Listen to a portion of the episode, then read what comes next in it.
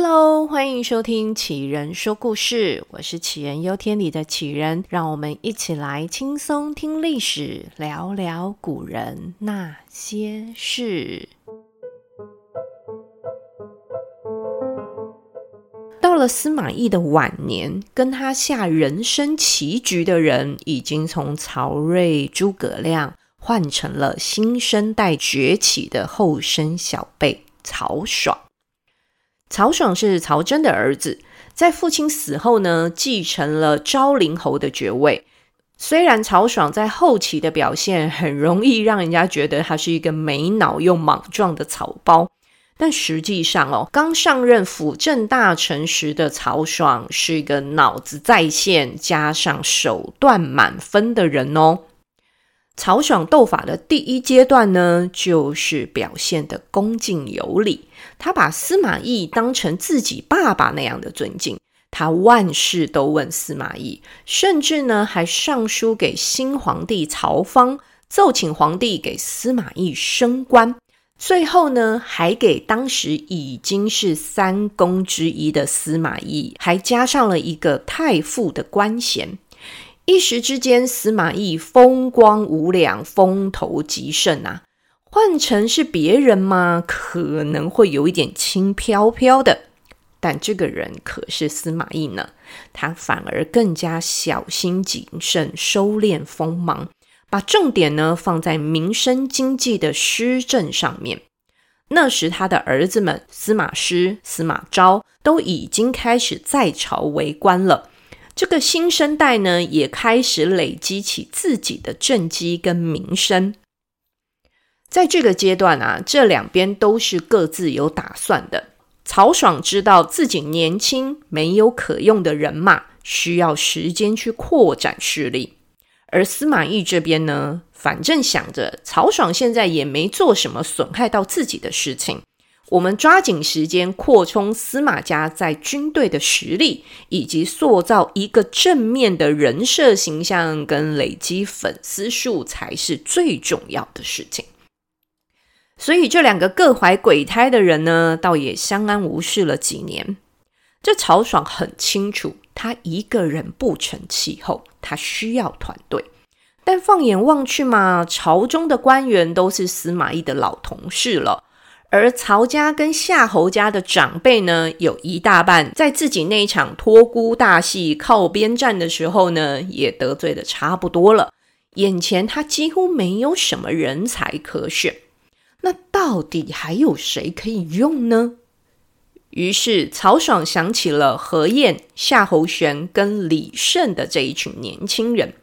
这一些人啊，在几年前呢，就因为不满九品官人法造成的政治权力分配不均啊，用年轻人的讲法就是掌权者都是老贼啦，压抑了有理想的年轻人发展。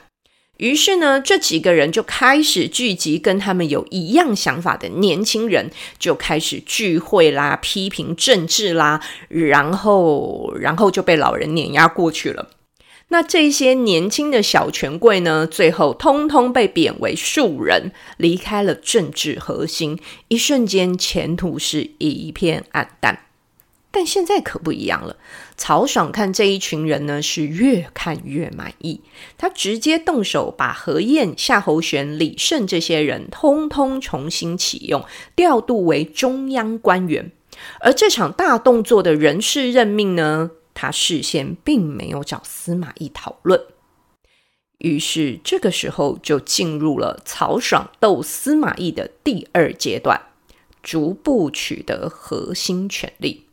曹爽先把管人事的吏部尚书给升了官，然后呢就把自己的人马何晏给塞了进去当吏部尚书，顺利掌管人事任用调度的权力。那这就先成功一半了。再来呢，就是掌握首都跟皇宫的禁军权力。这一次曹爽把自己的弟弟跟夏侯玄给用上了，禁军里面的重要职位都是他的人马。再派另外一个弟弟去帮皇帝讲课，那掌控年幼的皇帝就是掌控了一切。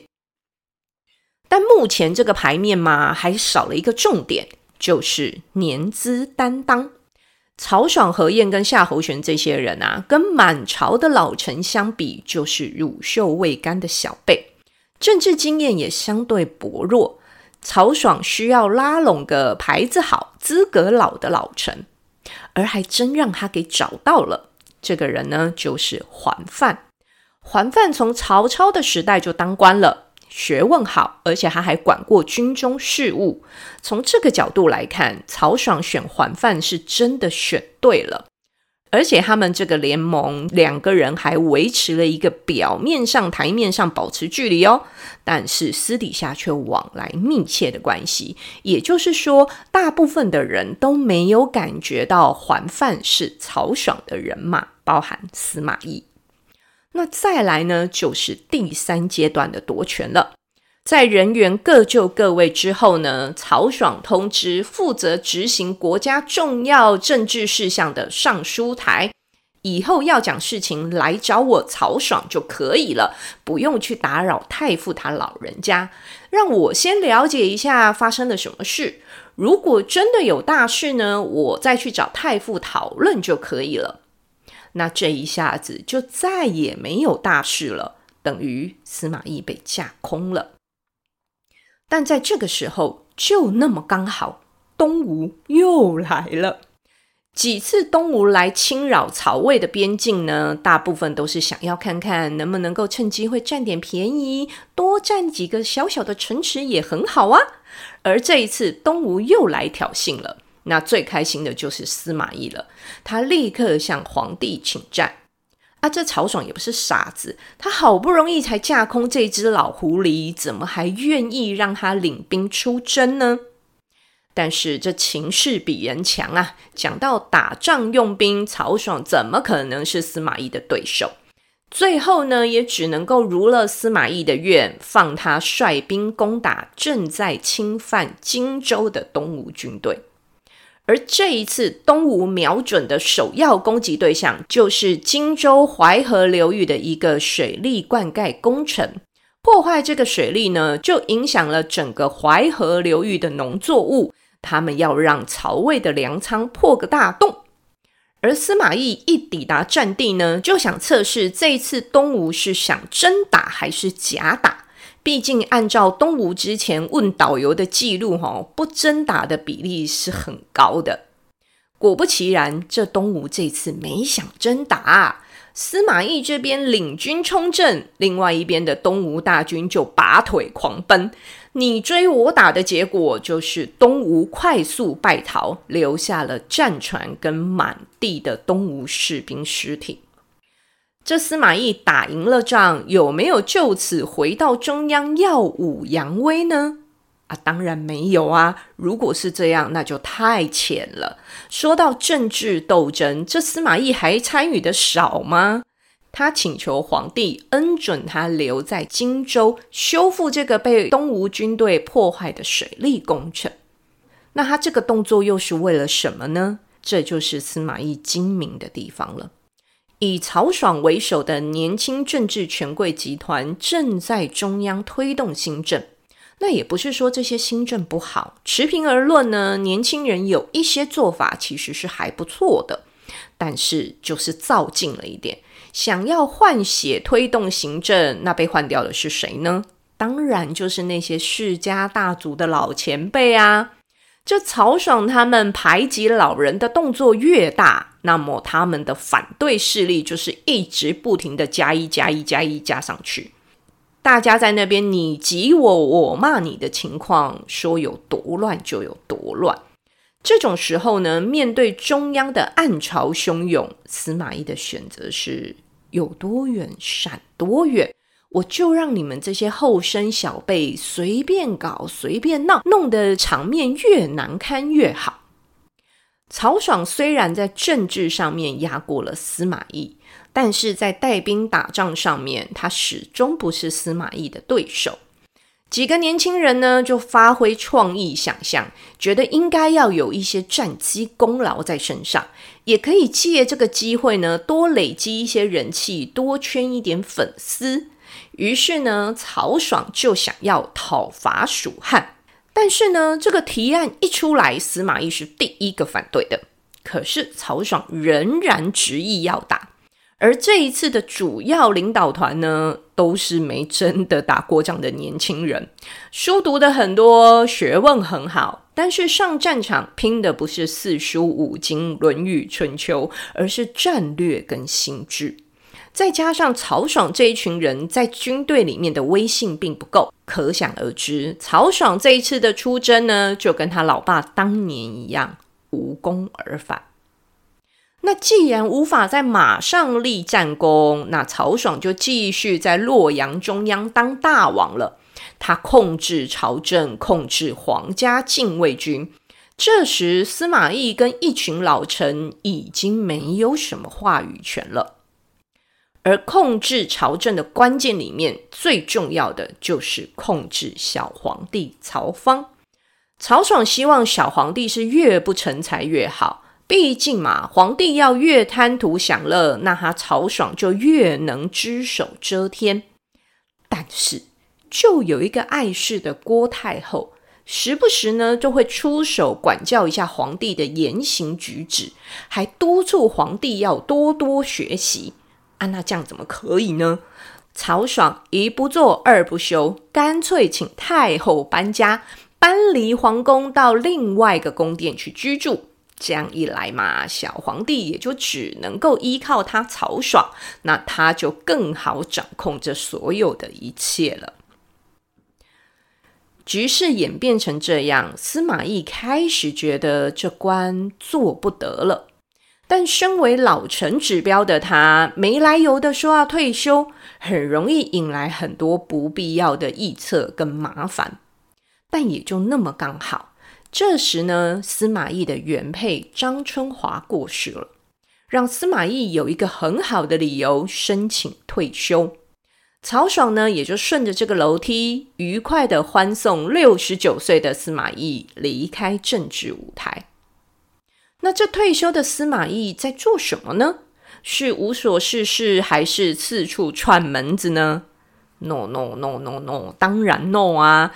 司马懿呢，还是常常暗中观察中央的局势，那个谁又被排挤啦，谁又退休啦，还有那个曹爽在自己退休、太后搬家之后是怎么样变本加厉的嚣张跋扈、目中无人，连前任皇帝的嫔妃也偷偷弄出宫来供自己享乐。这一些事情呢，通通都在司马懿的雷达当中。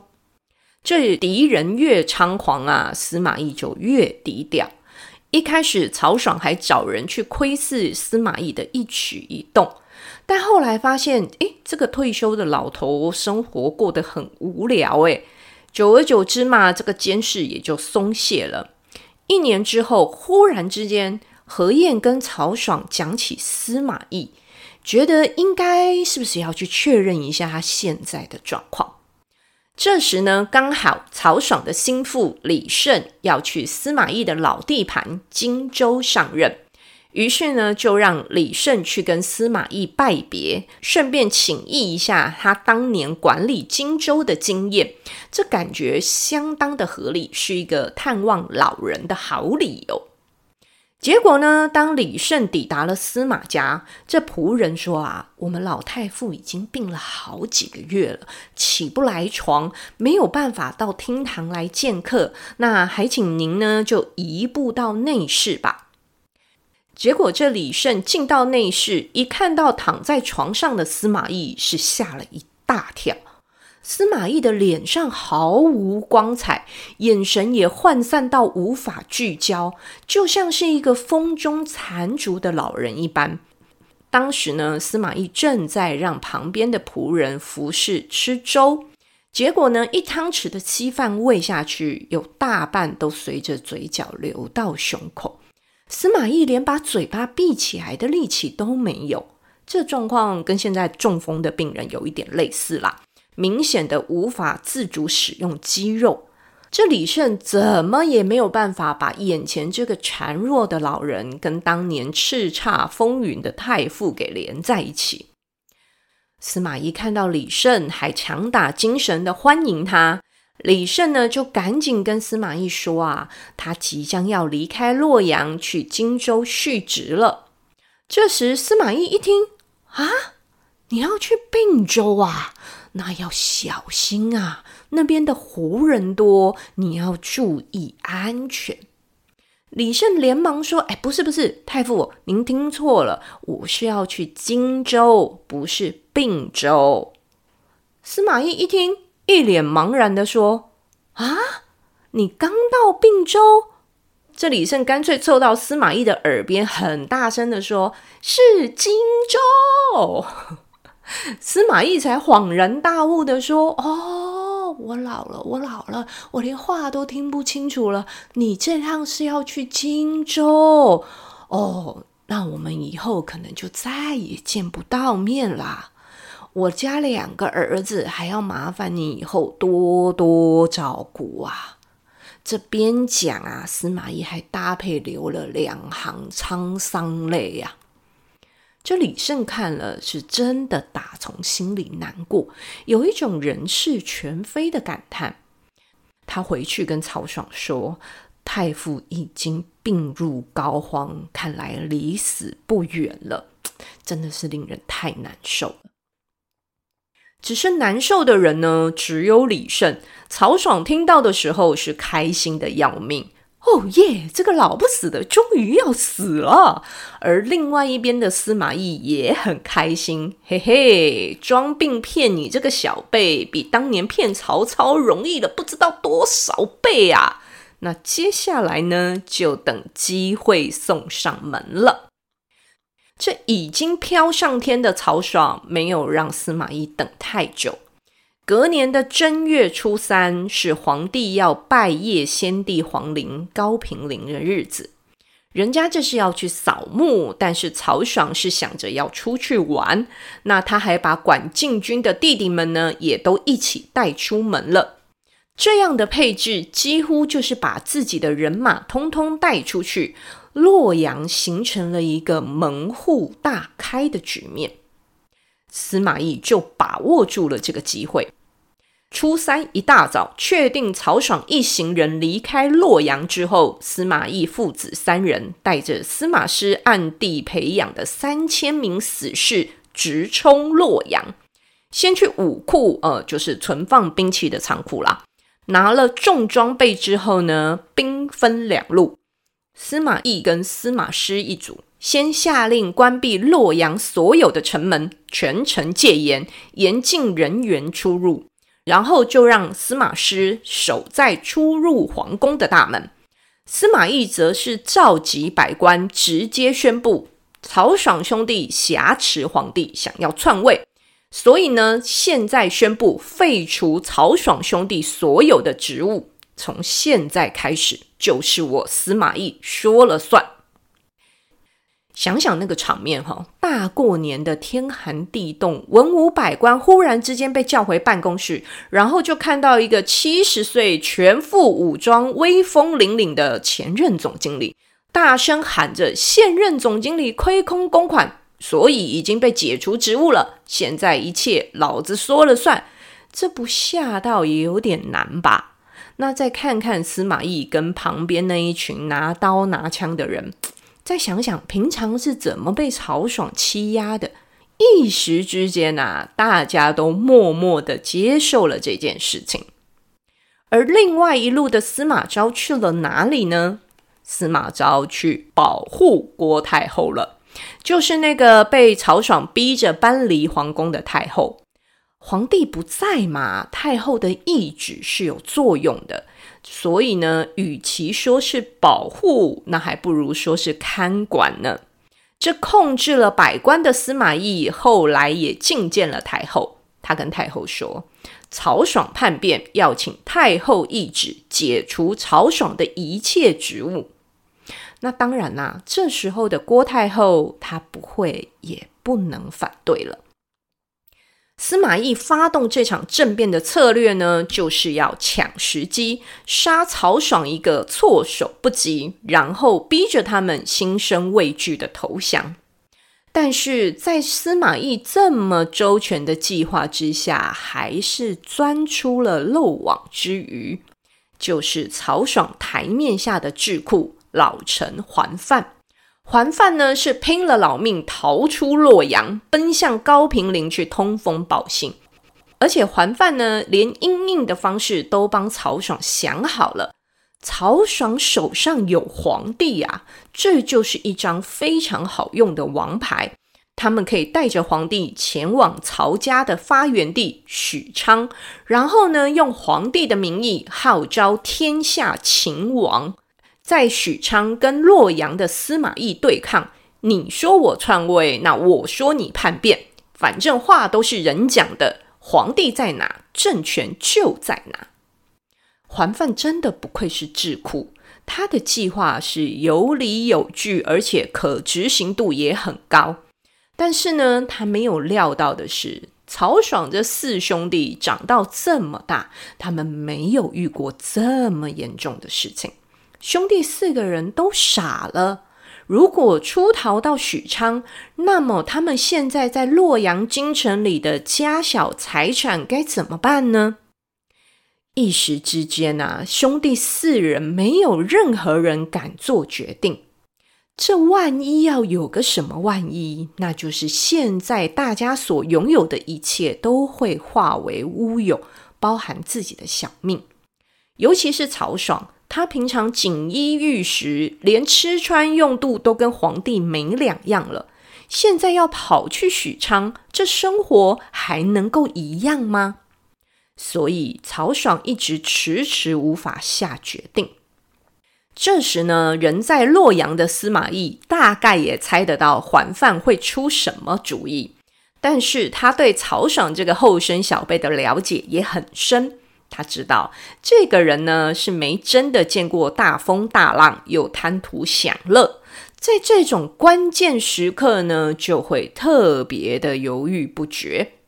于是司马懿就先传递了善意，叫弟弟司马孚呢给皇帝送去暖冬物资，再叫曹爽信任的官员送去一个讯息说，太傅最多就是把你们免官，其他像是爵位跟财产这些都不会有变化的。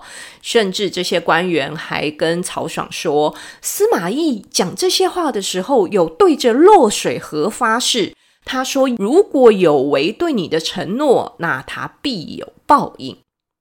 这一来一往之间啊，曹爽已经被动摇了。他不想冒险，他眷恋自己拥有的一切，反正司马懿只是要我归顺他嘛，又不会真的要了我们兄弟的命，那最坏的状况就是没有官做而已，至少还能够当个闲散侯爵，享受荣华富贵。于是呢，曹爽兄弟就这样乖乖的投降司马懿了。而司马懿也真的就像前面说的，他只免了曹家兄弟的官职，其余的一概都没有改变。但就在这对兄弟各自回到家之后，发现诶，他们出不去了，形同被软禁在家里一样。但是呢，还是管吃管喝，没让大家给饿到。这个时候的曹爽还抱着一丝侥幸，觉得这还会送吃的来，那司马懿应该是没真的想拿他怎么样才对。但他不知道的是，司马懿布的局在后头，他想要光明正大的宰杀曹氏兄弟。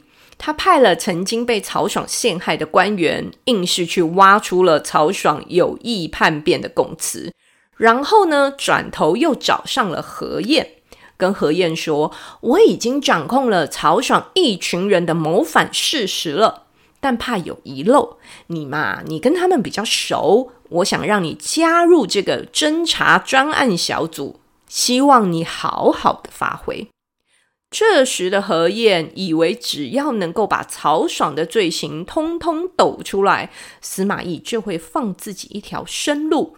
于是呢，何晏就卯起来办案了，没多久就把厚厚一叠的状纸双手奉上给司马懿。司马懿翻了翻，看了看，就问何晏说，就这样吗？何晏说道，这一切已经足以让他们永世不得翻身了。司马懿又淡淡地说，不对呀，我之前得到的消息是有8个家族涉案呢。这何晏掰着手指头数了数，曹家、邓家、丁家、李家、毕家、桓家、张家，没错啊，1、2、3、4、5、6、7，只有7家啊。司马懿深深地看着何晏说，不对，还有。何晏他愣了2秒，脱口而出说，太傅，你指的不会是何家吧？叮咚叮咚，这时呢，司马懿就眉开眼笑的叫人把何晏给逮捕下狱了。而这场高平陵之变，最后这8个家族通通灭顶。司马懿下令把这8家的3族，一共数百人，通通诛杀。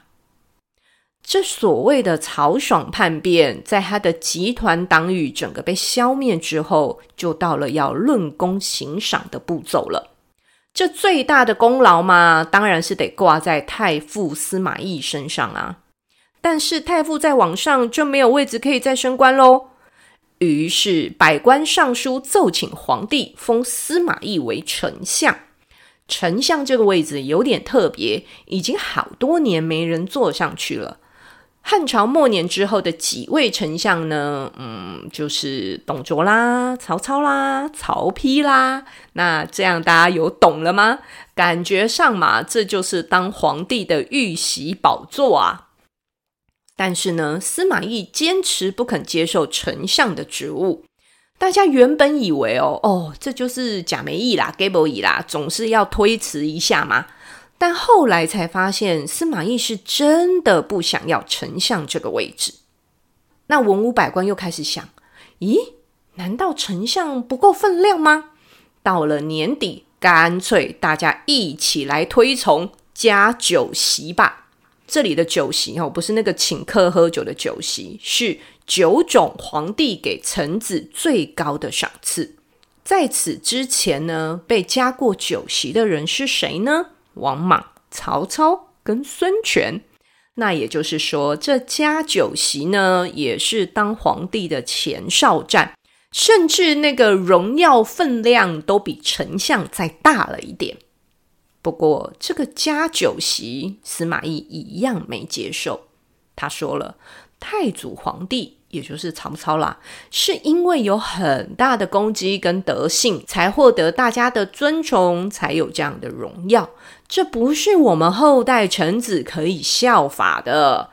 于是司马懿坚持不肯接受9席。那当时呢，大家都摸不清楚这司马懿到底想干嘛。如果他对皇位没想法，但又为何要处心积虑地发动高平陵之变，又把曹爽集团赶尽杀绝呢？我们一路从司马懿年轻讲到老，这位司马先生绝对不做多余的事情，每一步都有他的算计。我自己觉得啦，他发动高平陵之变，一方面是有把握搞定曹爽这些后生小辈，另外一方面呢，也都是为了他的儿子们。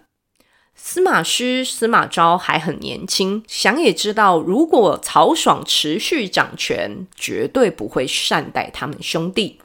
如果他活着的时候不把这个风险给移除，那么以后自己的儿子、孙子就有可能会逼到无路可走。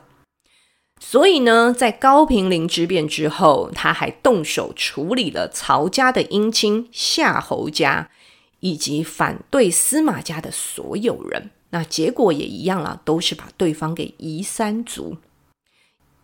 西元251年的9月，戎马一生、机关算尽的司马懿，终于咽下了人生最后一口气，享受73岁。他生前交代，后事从简，不堆坟头，也不要有墓碑，穿着跟平常一样的衣服下葬就可以了，也不需要任何的陪葬物品。以后呢，也不准司马家其他人在死后跟自己合葬。这大概就是司马懿在经历轰轰烈烈的一生之后，想要永远获得安宁的做法吧。